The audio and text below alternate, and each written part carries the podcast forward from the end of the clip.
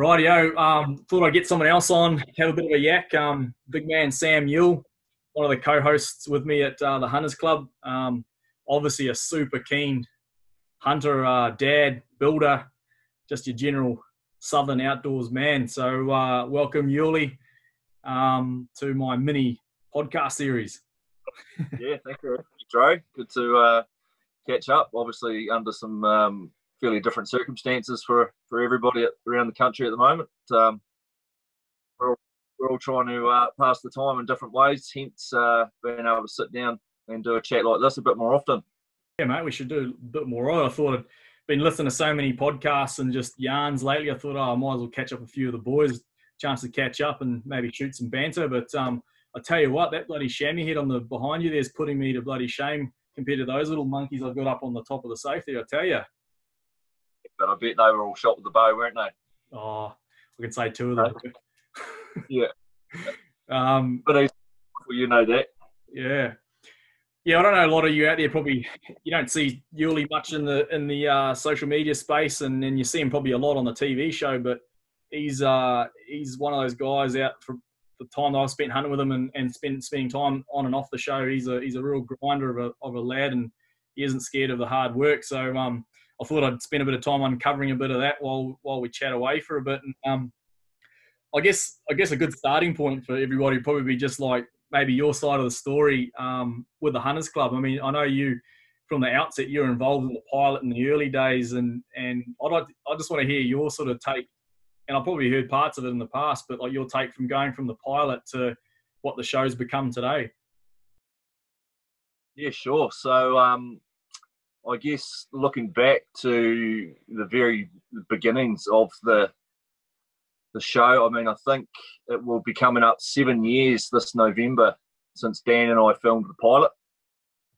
Um, and we're amidst uh, filming the sixth season for the Hunters Club. So yeah, obviously we did the the pilot first, and then we we got the go ahead from Sky to hook in, and we started filming uh, from then on. But um, you know, basically, I, I, get you get a lot of people asking you, how the hell did you fall into this? You know, like, uh, and it literally it did just fall into our laps with um, yeah. Dan and myself. Um, I think Dan was actually doing some guiding at the time, and uh, Matt Watson and Shawsey come down for the ITM fishing show, and uh, Dan took them over and did some hunting with them, and then Dave and um, Dan just got talking, uh, and then um, a few months later, I got a, a, phone call from Curly just saying, "What do you reckon about um, doing some filming for a possible hunting show?" It's like, hey, yeah, I know, eh? Like, I mean, you and me both. Like, when Curly's got these like wild and wonderful ideas, eh? And you're just like, I actually remember I was in the same sort of boat as you. i I was just passing through Queenstown and at, at DOS down at Curly's, and I'd been bush for five or six days with Jamie, and he just sort of threw the idea at me, and I, I literally I, not laughed it off, but I kind of just went, "Oh yeah, mate, that's an awesome." Awesome idea. And then, uh, yeah, like as you say, literally fell into our laps. Got a call a couple of days later after you guys had filmed the pilot, and uh, she was all go. But um, how do you th- how do you feel like? Do you think much changed in the way you approach the show, like back in those early days, and compare comparison to to what we do now? I know like she's a pretty tight run ship now in terms of like just the hunts we do and how it all sort of goes down. Like, do you think much has changed, or what has changed for you? Should I say?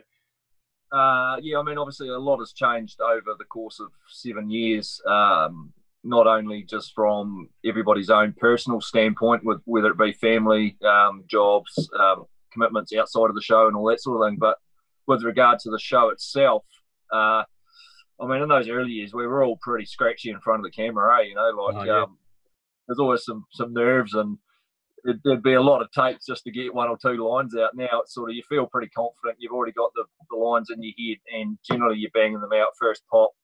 Yeah, mate, uh, you're a smooth operator behind that lens. I tell you, you're a one take wonder. You are.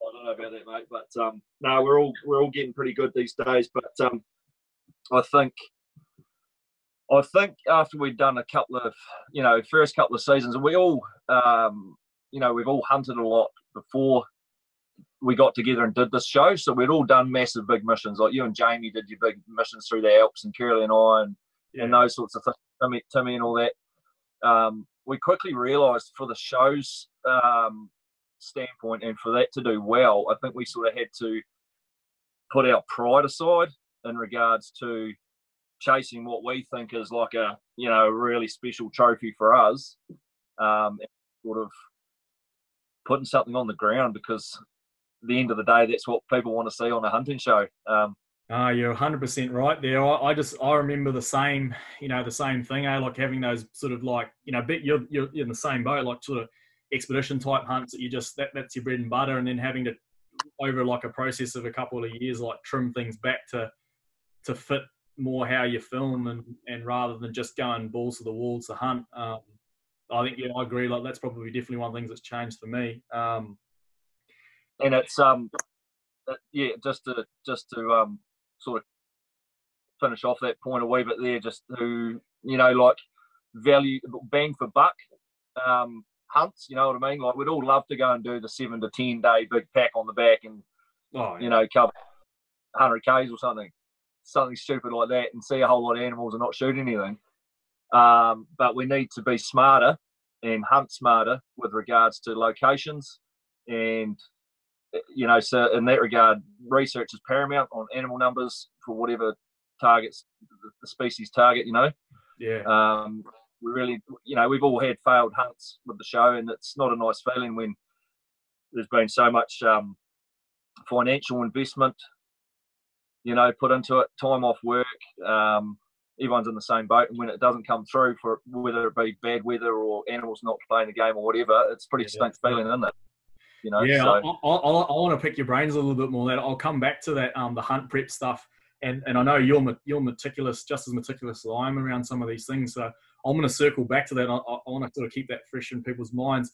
And you just touched on something there, like you know, there's time, money, you know, family, work, all that sort of stuff that goes that sometimes has to be put aside and stuff.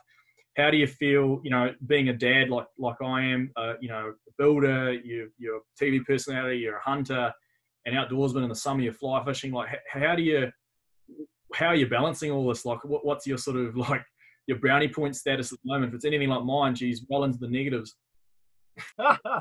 Oh yeah. But as soon as this lockdown's over you know you'd be hoping you'll be allowed out of the house. Um, yeah i mean look hey it, it all it all comes down to having a very understanding um, partner or wife i think doesn't it?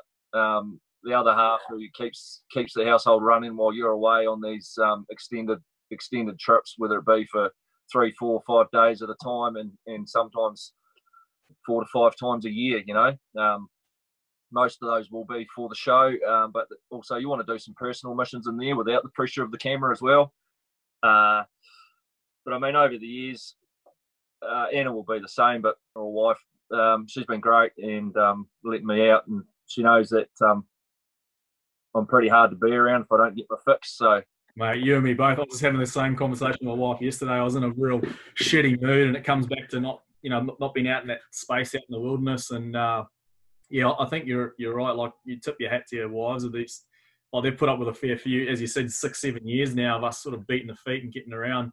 But you're you're you're an extremely active hunter in terms of like um, not just stuff for the show, but you're you're out there doing it still in, in your own time. Whereas I I reckon I'm probably because of my job and work and the other business. I'm sort of like I'm often finding myself. Um, most of the hunting I do now is with a bloody camera in tow. Not that that's a bad thing, but um, I, I, definitely I, have got a I've got a bit of uh, fear of missing out in your in your case because I, I, get the odd message from you and you're off on a on a solo mish somewhere with a dog and you're you're out there doing it. So I miss that a lot. Um, so in terms of like um, you know your process and, and coming back to that full circle how you prepare for hunts whether it's for the show or yourself like can you give us a sort of a um, an idea of what what you do like some of the specific things or that you you get into around picking new areas to hunt and before you even bother shouldering a pack and heading out into those hills? Like do you have a process that you go through? Like do you do all the research? Like what, run us through how you go about that. Yeah for sure. So i mean um just like yourself. I mean, you take yourself back to when you're a young fella, uh, reading books on the old days of, of, I guess for me, red stag's the ultimate animal to chase around the Alps. Um, and you know, dating back to some of those old um, Banwell books and Highland Stags of Otago and stuff, really sort of got my uh, inspiration juices um, flowing in that regard, and, and just planning planning trips and reading where these great heads come from and planning on how to get into that country. And I guess that sort of really kicked it off for me.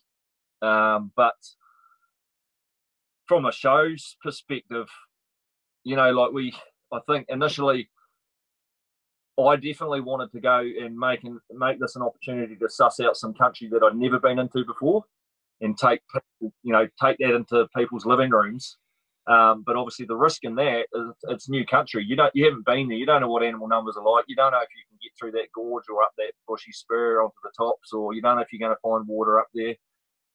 So I think after we started having a few sort of failed episodes early on, um, as I was saying before, you sort of had to start thinking smarter and hunting smarter, and, and I think that meant um, hunting a few of our own personal spots cleverly without showing too much background and, and things like that. Because the last thing we want to do is is obviously give the game away with things like Google Earth and um, you know topo maps at the click of a finger nowadays. People can soon work out a background and, and figure out where you are.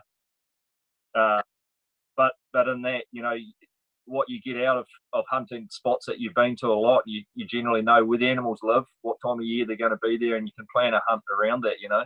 Yeah, that's it, man. Like, I, I, like you, as you say, like there's a lot of those exploratory hunts that you do.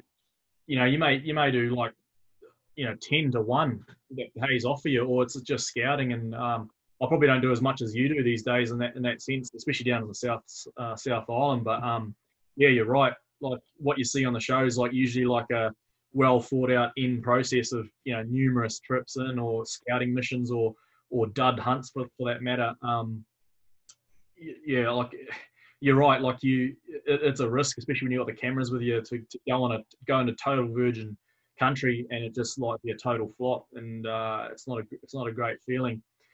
If um in terms of going bush and uh i know you're uh like as I said, you're you're a very active hunter. Um, and you're looking fit, by the way, mate. Those uh, those guns of yours are well and truly uh, looking like they've got some work lately, mate. Looking good. Watching a few of your vids, man. Just distracting me there, but um, going back to, to hunt and preparation, I know I know like in recent times, especially with the show, like it's paramount, having the right equipment and stuff like that. Um, out of all, the, and we've been fortunate, eh, like to try heaps of different gear and test all these products and be right at the forefront of a lot of equipment that's coming out there. Is there any piece of kit um, off the top of your head that you can't be without on the hill, or that you'd be willing to sort of stamp your name on it um, to say, yeah, this is my recommended piece of kit that, that I can't go without these days on the hill? Oh hell, um, probably a good sleeping mat that doesn't have holes in it. It's pretty key, eh? Um, I've, spent a few cold nights out on the on the tops, uh, you know, with with bad sleep. I, I, I, look back on my younger days, man, and I didn't even take a sleeping mat.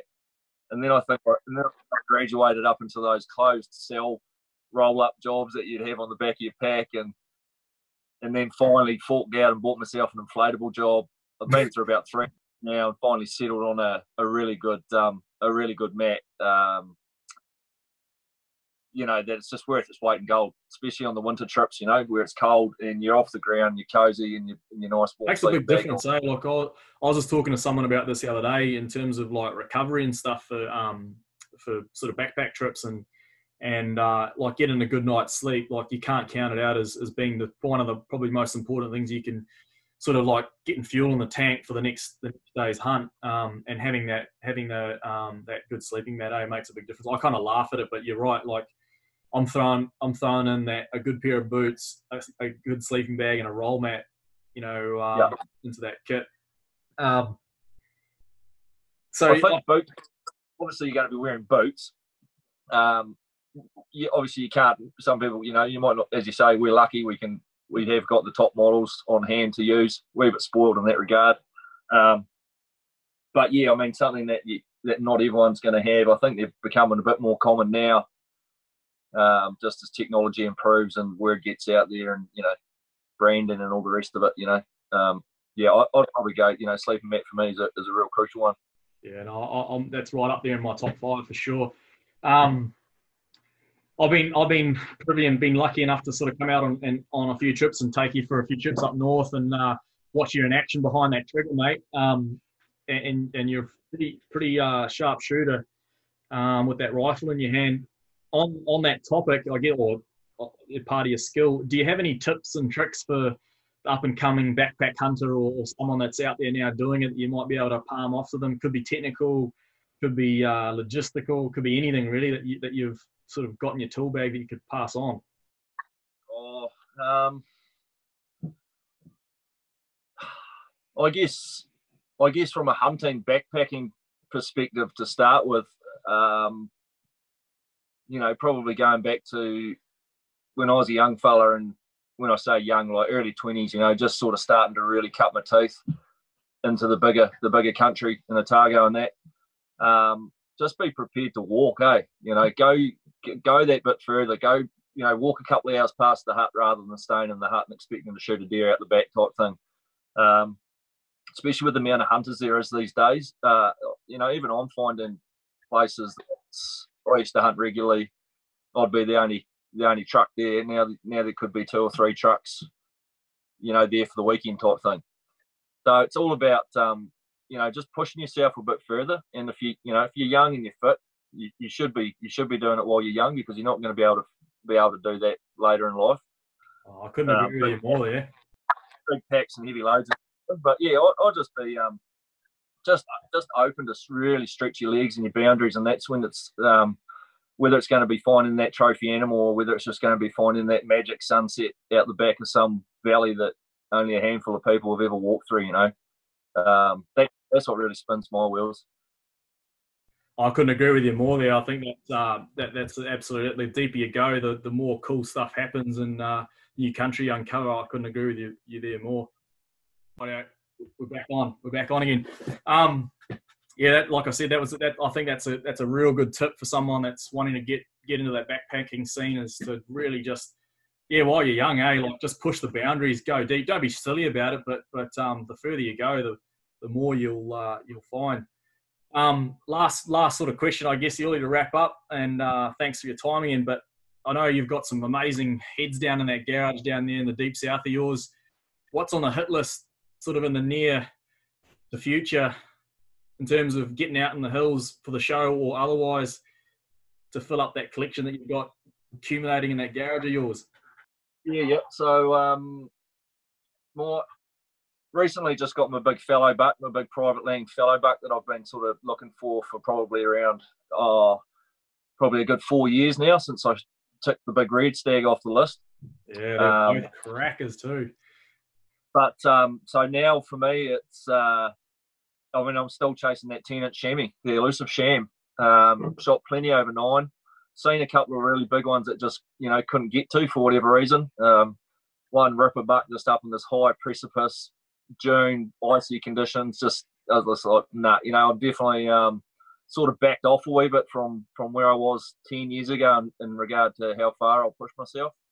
Um, just got too much to uh, live for these days. So um, I'm not doing anything stupid when I'm out on the hill in regard to um, safety and that sort of thing. But um, yeah, I'll probably probably just keep chipping away at the, at the sham, man, and um, you know, Mate, just get out there and they, well, they're favourite animal to hunt. You know, they're so curious and obviously really a beautiful animal to look at, and uh, in the country that they live in, yeah, it's just it's my home too. You know, home away from home. Yeah, I, I, I tend to agree with you once again that the old sham, eh? She's uh, just one of those um, animals, eh? Like you can get plenty in that nine to nine and three quarter class, and just getting that that ten plus is just it's like a diamond in the rough trying to find that bugger, eh? Like, and, and it, it, just the same with you, like all those accumulated years of chasing them, and you just for whatever reasons those hunts, those big ones go wrong, or stuff ups, or you just can't find the buck of that class. It's um yeah, she's a hell of a trip. But I, I tell you what, I do, I do, as you say, they're probably my most favourite animal to, to hunt too in the Alp, in the Alps, and um, and they just keep you coming back, eh? Just because they're such like whether it's summer or winter, eh? Like they, I don't know, there's just something about them. I don't know. Maybe it's because it's one of the first alpine species I ever hunted, but I've, I've got a bit of a soft spot for them too, to be honest.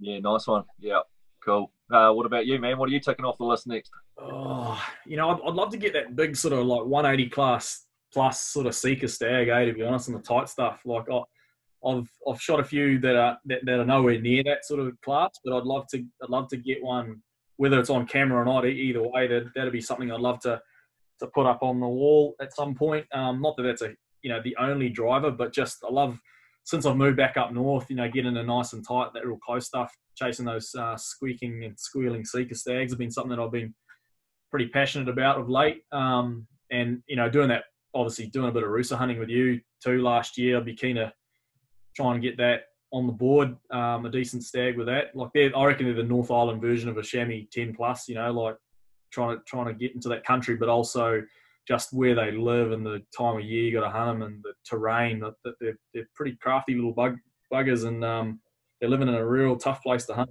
But um, yeah, that's probably the two on my list. I reckon. I reckon your um your trophy rusa would probably be equivalent to a 50 inch wapiti down here.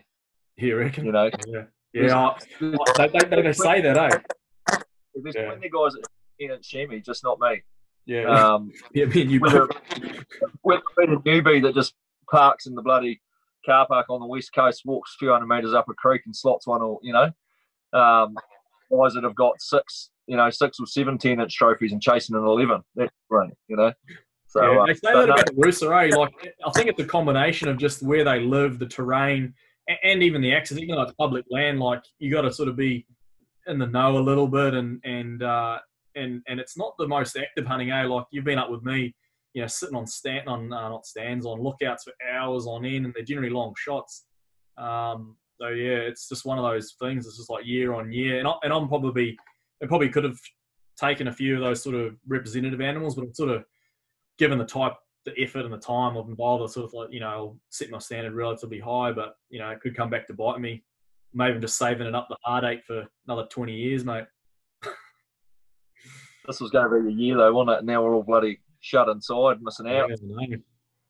No, well, I don't want to take up too much more of your time. Yulia, just wanted to catch up with your brother and uh, give people a bit of insight on what makes you tick. And um, yeah, it's been a pleasure doing stuff on the show with you up till uh, up till recently. Hope you can do some more in the in the future. Um, hope you and the family stay safe down south, mate, and hope you can lock on sooner rather than later. Yeah, man. All good. Thanks, Joe. Have a good one. Catch ya.